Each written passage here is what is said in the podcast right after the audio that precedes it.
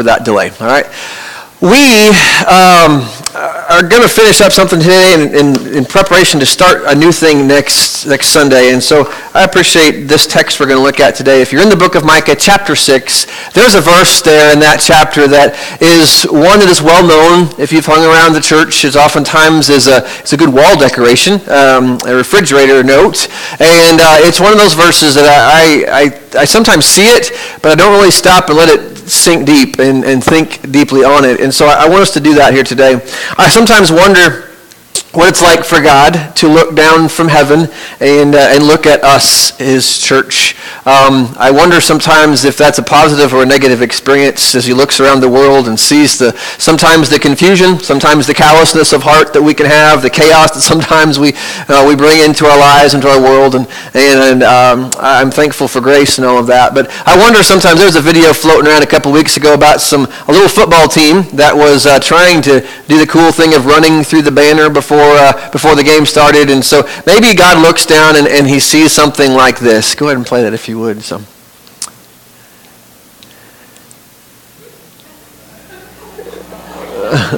It's going to play again. Now, this time I want you to watch the coach, okay?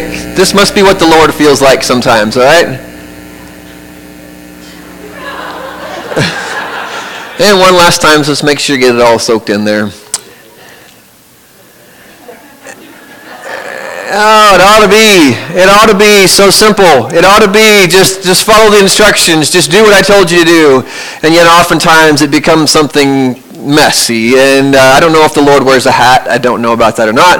Um, but I just wonder sometimes if he doesn't want to rip his hat off and say, it wasn't that hard, right? I left it there for you. It's just, just do what I told you to do. And I think this is one of those chapters in the Bible, or this verses specifically, that as you read it, it just boils it down. This is what does it mean to, to love God, to follow God, to follow Christ. I think this Old Testament verse just flows right into who Jesus is and what Jesus, who Jesus was, what Jesus calls us to be. And so uh, I'm going to read this verse, and then we're going to unpack the verses before it and behind it in a way that I hope will encourage you today to pursue this kind of life. Micah 6, 8 says this, He has shown you, O mortal, what is good. And what does the Lord require of you? to act justly and to love mercy and to walk humbly with your God. Easy verse to read, right? Pretty simple. Those are pretty clear instructions, right? I know I, have had some little remodeling things going on in our house. I've had to read some different instructions over the last few weeks, and I've been confused. Um, a YouTube video finally bails me out, but these are not hard instructions, right? Just to, to act justly, love mercy, and walk humbly with your God. Those are not hard instructions, and yet they are sometimes difficult for us, for me, to keep. And so Micah writes those words not, that's not a verse that just appears out of nowhere. That verse appears in the context of a, of a conversation, of a teaching that Micah is giving to the people of Israel in the 8th century BC when Micah lived and did his ministry. And it was, a, it was an interesting time. It was a tumultuous time in Israel's history. Uh, the kingdom once so great and mighty that David ruled over that was unified is now divided. The ten northern tribes are Israel, the two southern tribes are Judah, and Micah is living through this time of division, uh, of divided kingdoms, and, and uh, there's this political military threat that's just on their doorstep from the, the nation of Assyria. The Assyrians are big, they are powerful, they are angry, and they're out for blood, and they're just right on the doorstep. And so it's not just a divided time, it's a tense time, it's a nervous time. And, and Micah is sent into Israel to preach and to teach and to lay out for them why this army is on their doorstep. And what he tries to convince them of it is not the outward forces that have brought this upon them. As you read this text in its greater uh, context, what you find is that it's the internal things. It's the things of how they are treating each other and, and living in, in not harmony and not peace with each other that the Lord is finally tired of. They are far from him. They are far from his heart, even though they're doing a lot of religious things, as we'll see. They are far from him. And so he allows this army uh, to come. And in fact, by the time Micah's days will be done, the northern kingdom will be wiped away. All those people will be taken into exile, uh, most of them never to come back again. So it's a very, very nervous, very time of transition in Israel's history and their life. And so what I want to do is I want to ask the questions. What, what's the context of this? Why is this verse written? And how can it help us? Because I think in, in looking at what Micah is saying in the context, the greater context of it, I think it helps us to begin to be able to apply that. What does it look like um, to, to pursue justice and, and mercy and, and, and walking humbly with God? What does that look like? I think these other verses surrounding it help us. And so I, I hope to help you do that today. And so if we keep reading, starting in verse 8, let's go ahead and read verses 9 through 12 because I want to show you as Micah continues to write and speak, um, it kind of unpacks what, what's the contrast? What's the opposite mercy and walking humbly with your God. And I think he does a good job of showing that to us. Micah chapter 6 verse 9 says this, Fear the Lord if you are wise, for his voice calls to everyone in Jerusalem. The armies of destruction are coming, and the Lord is sending them. Which again, maybe like if you're in Israel, you're thinking, why is God sending this army? What, what have we done? What's, what's going on in our culture, in our, in our people that, that God is doing this? Verses 10 through 12 unpack that. It says this, this is God speaking through uh, Micah.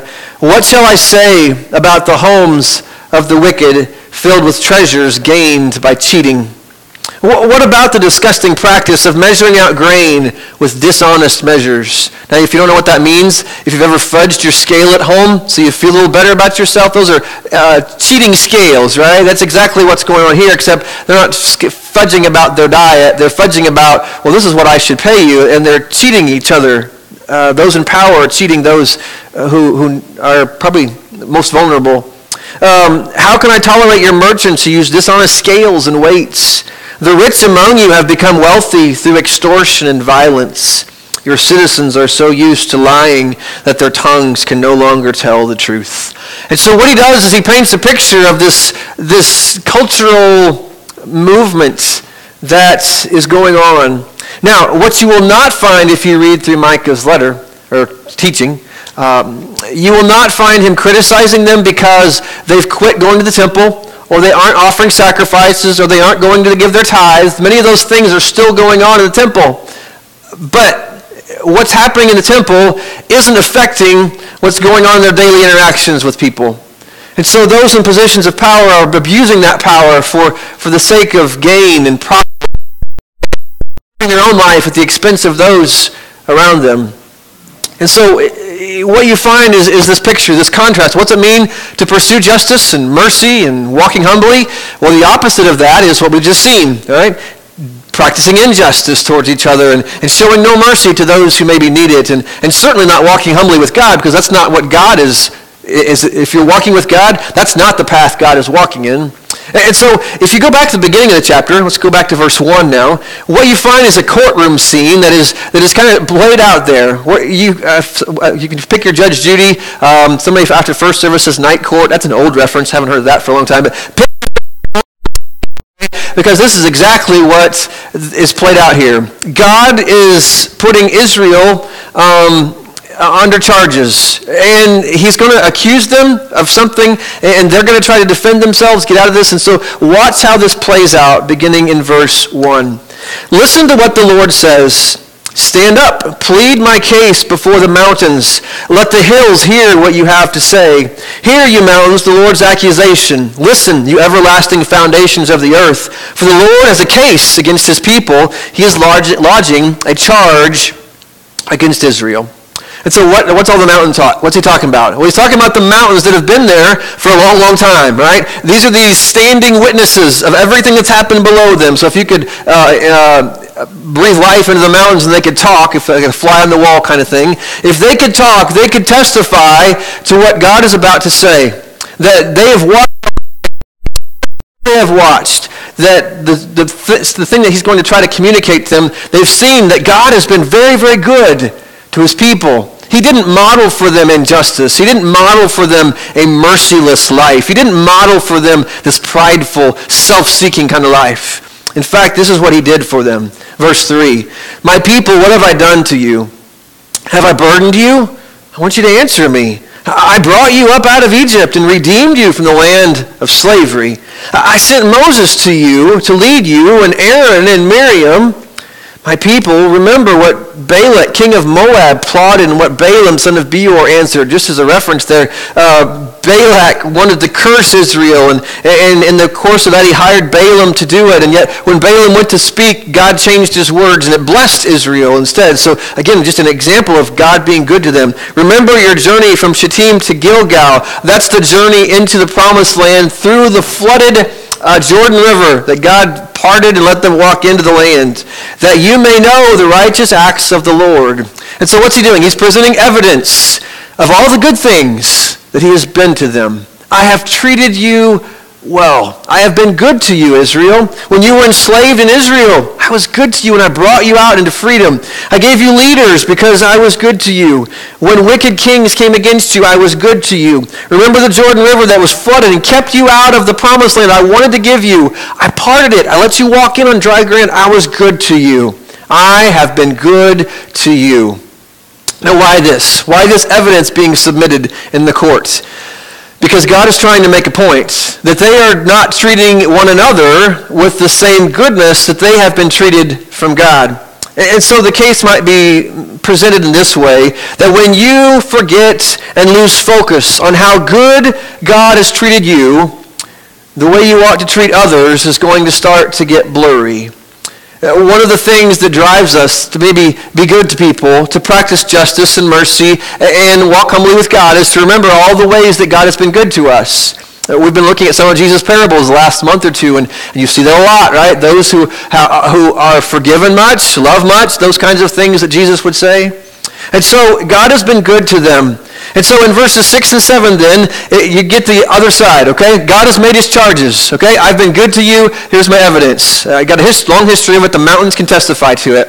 And so Israel understands that. They, they say, yeah, you've been good to us. And so how do we make God, who seems to be upset, how do we make him less upset, right? How do we appease him and, and, and get him off our back and, and, get, and kind of cop a deal here so that we can get out of jail free, okay?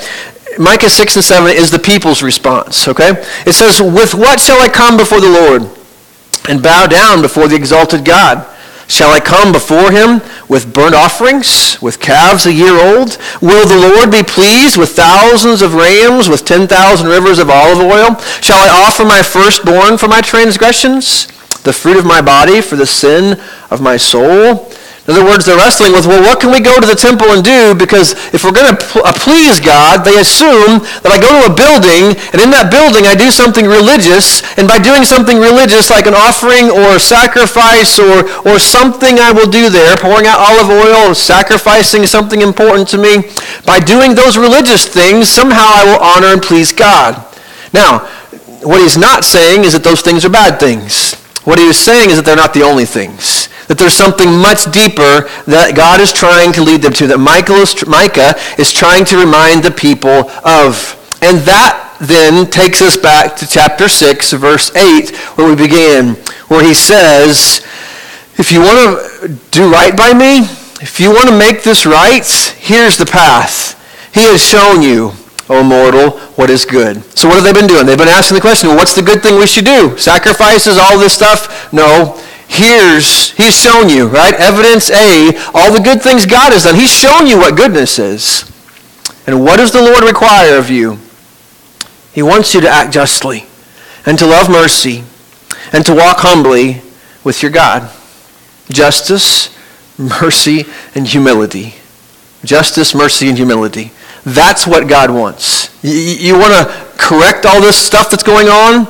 Here's where you start Start with justice and start with mercy and start with humility. What does he mean by those words? And there are sermons in each, one of them by themselves, but just to summarize that justice, eh, what is justice? All over the world, people are crying out for justice, right? Everybody, uh, whether you have a biblical worldview or don't have any, any God's nowhere on your radar, we all understand we want justice, right? Um, somebody has done us wrong. That's why every country song exists, right? Somebody's done me wrong, right? That's why I, want, I need some justice in the world, right? And so that's where we all feel that.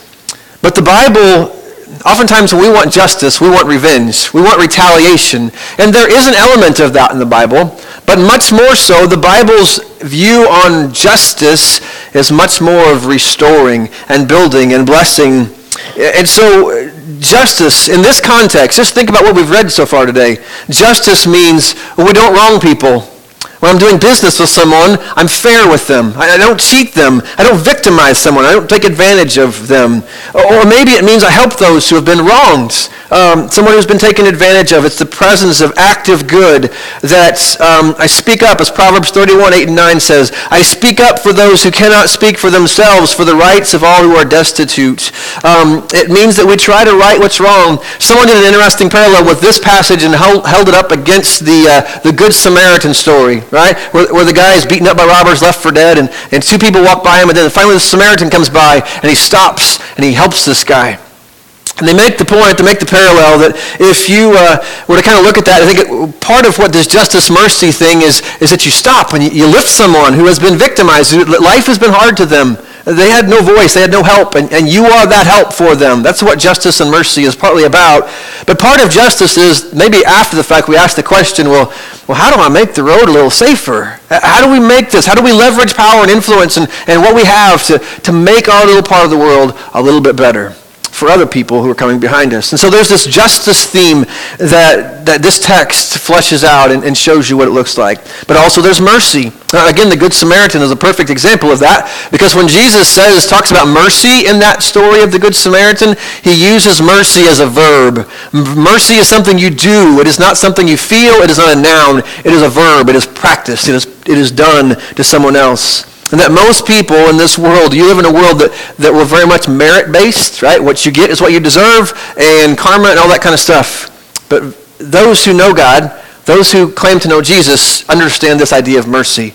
Because whether you're Old Testament or New Testament, everything that God's people received and inherited was all a gift of his mercy. There was no earning it. There was no merit. There was no, well, I deserve this. What I deserve is nothing good from God. But what I receive is mercy. What I get from him is, is better than I deserve. And so mercy certainly reflects God. It reflects what he is and what he's done for us. And so there's the justice and mercy, and there's this humility. Without humility, you'll never show justice. You'll never show mercy because you're always trying to protect and defend yourself. But humility, as Philippians 2 will talk about, says that, that we do nothing out of selfish ambition or vain conceit, but rather in humility we value others um, above ourselves. And, and how do you learn to do that? You've got to be walking humbly with God. A God who humbles himself in the person of Jesus to show us this is what humility looks like. And so sometimes when you walk humbly with God, it means that you go where God wants to take you. And so if you're walking through Israel in Micah's day, Where's the path of walking humbly with God? It's going to go to the widow, to the orphan, to the foreigner, to the destitute, not taking advantage of them because they are simply a tool to make myself rich. But I'm going to walk humbly with God, and I'm probably going to end up there with, how can I help you? What can I do to lift your life and to bless you in some way, shape, or form? Uh, how can I be fair? What, how can I be good to you? How can I practice justice and help you? How can I show mercy to you and lift your life in some way, shape, or form? Um, and so those words, justice and mercy and humility, is what Micah calls his people of his day to. And I don't think it's a big stretch at all to think those very certainly flow right into the New Testament because when you think of who was Jesus, that's exactly who he was. He was just. He, he was justice in so many ways. Uh, he, he was mercy in person, in incarnate, and he was humble. Just this humble walk of complete dependence, following God wherever he wanted him to go, and engaging with anybody. He was never above someone. And so there's a whole idea of justice and mercy and humility that Micah is calling us to. And so, again, go back to that whole idea, though. Just kind of camp here as we finish. The, uh, the Israelites, as they asked the question, well, God, how do we fix this, right? We know that you're not happy with how we've treated people. How do we fix it? Their thinking was, well, let's go to the building where we worship God in, and let's just do church better. Let's sing louder. Or let's give more. Or let's do something in the box that, that makes, it's a religious thing where I can kind of control a little bit more. But that's not what God says. And so there's two things that I'm going to put on the screen here. I don't know if you want to write them down or not. You're welcome to if you, if you choose to. The first one is this, that the heart of worship is really about getting God's heart into his worshipers' hearts. Um, that what does it mean to worship God? It is not coming to a building and doing a set of rituals, hoping that God is pleased for a week and, and I'll go about my business and I can do whatever I want the rest of the week and it has no impact with what happens on my Sunday morning or Saturday morning in their case. Um, The heart of worship is about getting God's heart into his worshiper, into his, the worshippers' hearts. And so when we think about, well, what is real worship? Worship is something that happens to me and to you where my heart begins to be changed into the image, into the likeness, into the thinking, into the living of God, of walking humbly with him and that I become more and more like him. I think like him. I see the world like him. I care about the world like he cares about the world. I, try to be like him. And, and, so there's nothing, again, I love church. I'm glad you're here. You should be a part of church. Uh, I don't think you can really do the Christian life very well without church. And so I love church. But I don't love church by itself. Church is a means to an end. Our gathering together is meant to say, okay, how can I come today and, and have my heart changed a little bit by God's word or by, by prayer, or by, by worship? How can I become a little bit more like him in a way that my daily life reflects a little bit more of him uh, through my life? And the second thing I would add to that then, well, if, if worship is about changing my heart, then what are we changing it to? That the heart of God is all about how the worshipers in here treat all the folks out there. And there's that tangible thing that Micah is connecting that says, you can do all the nice temple things you want, but I'll know you're really mine. You have my heart when it begins to show up in your business transactions. When you're no longer taking advantage of poor people because it makes you richer. You're no longer putting people down and, and, and abusing the system for your own wealth. Uh, you are fair. You are honest. You are merciful. You are walking humbly with me. Micah had a contemporary that you're probably more familiar with. His name was Isaiah. In Isaiah chapter 1, he writes a very similar passage to what Micah describes when he says this. In Micah, excuse me, Isaiah chapter 1, verse 11, says, What makes you think I want all your sacrifices, says the Lord.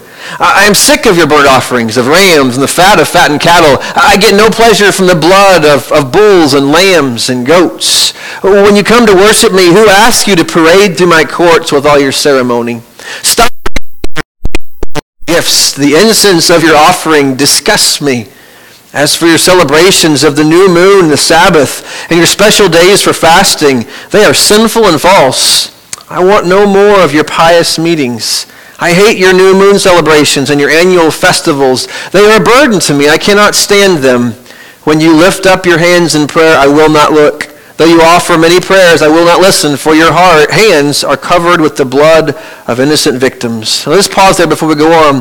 Where did all those ideas to do those things came from? Those are from God. Those are law things that God has given to his people. I want you to do these things to worship me. But God had, they'd missed the point. Right, they, they came to a box, they came to a place, to a tent, and they did those things, but it didn't ripple out in their life and change how they dealt with each other out there. All right, they just thought, we'll come do the ritual here, and then we'll go do whatever we want out there. But God says, I'm sick of that. No more of that. That's disgusts me. And so he finishes in verse 16, Wash yourselves and be clean. Get your sins out of my sight. Give up your evil ways learn, excuse me, to do good, seek justice, help the oppressed, defend the cause of orphans, fight for the rights of widows. In other words, those who are most vulnerable in the culture, that are easily taken advantage of, easily picked on, easily abused. Fight for them. Show mercy and justice and walk humbly with me towards them because that's where my heart is. If you're walking with me, that's where my heart, that's where my walk is going towards those people in the community. And this is not just here. If you were to just go through the Old Testament and the New as well, you'll just find a string of scriptures that sound a lot like this from Deuteronomy chapter 10, verse 18. He defends the cause of the fatherless and the widow and loves the foreigner residing among you, giving them food and clothing. He upholds in Psalm 146, he upholds the cause of the oppressed and gives food to the hungry. The Lord sets prisoners free. The Lord gives sight to the blind. The Lord lifts up those who are bowed, excuse me, bowed down, bowed bowed down. The Lord loves the righteous. The Lord watches over the foreigner and sustains the fatherless and the widow, but he frustrates the ways of the wicked. Proverbs 14:31 Whoever oppresses the poor shows contempt for their maker, but whoever is kind to the needy honors God. Zechariah 7, this is what the Lord Almighty said Administer true justice and show mercy and compassion to one another. Do not oppress the widow or the fatherless, the foreigner or the poor. Do not plot evil against each other. Dozens, if not hundreds, more verses that you could just string together and read them because that's where God's heart is. And so we get to the end of this, and, and he has summarized, Micah has summarized in a beautiful way um, what God asks of us in a memorable way, right? What's the Lord asking us to do in this simple, concise way? But it's not easy because everything in the world around you fights for a different kind of living. But yet Micah invites us, God invites us through Micah to this life, to this life where it's, it's justice and it's mercy and it's humility. And it's justice and it's mercy and it's humility. And that, that life that is just lived out day by day is just one that's going to look a lot like God. It's going to echo a lot of these verses that we've seen here. And so I share this with you today for a couple of reasons. Um, one is because I think it fits well with the whole thing of this is what Christians do, right? It's something that we should do. It's something we should be. It, it should be that what happens here should, should change the way I, I live in my neighborhood, in my school, in my workplace, uh, that I should be a certain kind of person because I come to a place like this. But I also share it because I think it introduces something that we're going to transition to next week. And we're going to begin looking through the book of Ephesians and under the title of, of nooks and crannies. Now, that's not a phrase we use a lot. It's probably an old, older term. But nooks and crannies, what are those? Nooks and crannies are those little hidden spaces in your home, in your life, right? Those closets you never go to, uh, the corners you never clean, all those nooks and crannies of, the, of life that you think, well, those things are far removed from my, my normal path. But yet, when you read the book of Ephesians, what you find is that Jesus rules over every nook and cranny. But the beauty of what Jesus does eh, through his resurrected life is that he sends people like you and like me to go to those nooks and crannies, to be in those nooks and crannies. In fact, you're already in those nooks and crannies, places that, that the body as a whole will never be, but you are because you live there, you work there, you go to school there, you're involved there. And so those nooks and crannies, God wants to let you be a person who, who is just and who is merciful and is humble in that place. Listen to what Ephesians 1 says. It says this in verses 22 and 23. And he subjected everything under Christ's feet. God subjected everything under Christ's feet. In other words, he owns it all, he's over it all, and he appointed him as head over everything for the church, which is his body the fullness of the one who fills all things in every way. That little phrase, all things in every way, is what we're going to think about the next few weeks. You look at the world, and there's a lot of evil things going on. There's a lot of places that you look at, maybe even in your own life, and think, I don't know how that could ever change, because that seems beyond the reach of God's goodness and his leadership and his lordship. And, and God's response in part is, well, I've got you there and I've got you there, and you matter. And your life is redeemed, and your life is filled, and the same Christ who rose, same power that rose Christ from the dead lives in you. And so those nooks and cranny places, don't just wait for the preacher to show up, because I've got you, my church. I've got you, my bride. You, my sons and my daughters. You're there in those nooks and crannies. And so part of our role then is to wake up to that reality, to realize, you know what, I'm here for a purpose. I'm here, and, and I don't know what being just and merciful and humble looks like, but I'm going to pursue that. And, and, and depending on God and walking humbly with him, that, boy, God, could you use me to be a light in all those nooks and crannies in this community and in the world around us, that God could, could bring to light what already is. Jesus already rules over all these things, but that it would become visible as more and more people see and experience and trust in the lordship of Christ in all the nooks and crannies of our life. And so I, I, share this because I think it leads into that. That what is God calling us to do in all those nooks and crannies? He doesn't need superheroes. He, he doesn't need people that are, that, are, uh, that are that much different. He just needs a surrendered, humble person walking with him who will look for opportunities to pursue justice with a person or, or people, and who will show mercy to people and just practice that in so many different ways in your workplace, in your school, in your neighborhood, in your home. He's asking you to pursue justice and mercy and humility. And so I would just ask if you um, would, if you do begin to read through this book, I, I hope that we're going to spend about 12 weeks going through it, and, and I hope that you'll just read through that book, and you'll know that book inside and out by the time we're done. There'll be Sunday school classes you can join in with that starting here in the next week or two. There'll be opportunities for you to plug in with that. But I pray that through all of this, that through uh, the example of Jesus, who lived justice and who lived mercy and who lived humility, that we could be difference makers in all those nooks and crannies as Christ uses us day by day by day in all of those different places that you and I go. And so let's ask his help as we finish here today to be what we can't be on our own. It's hard to pursue justice. It's hard to be merciful. It's hard to be humble.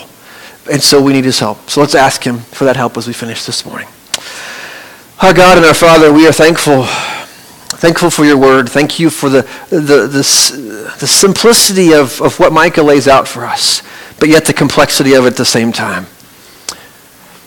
Lord, day by day, may we just humbly walk with you and allow the worship and the songs that, that we do here in a public place to, to really be the mantra and the, and the motivation of our life day by day uh, on Monday through Saturday that the, the same God we claim to, to worship and sing and, and trust in here, that that will be evidence.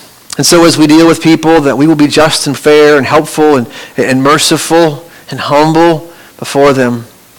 And that in some way we might help to lift their life, but most importantly, that they might see, um, see you through our life in some way, shape, and form.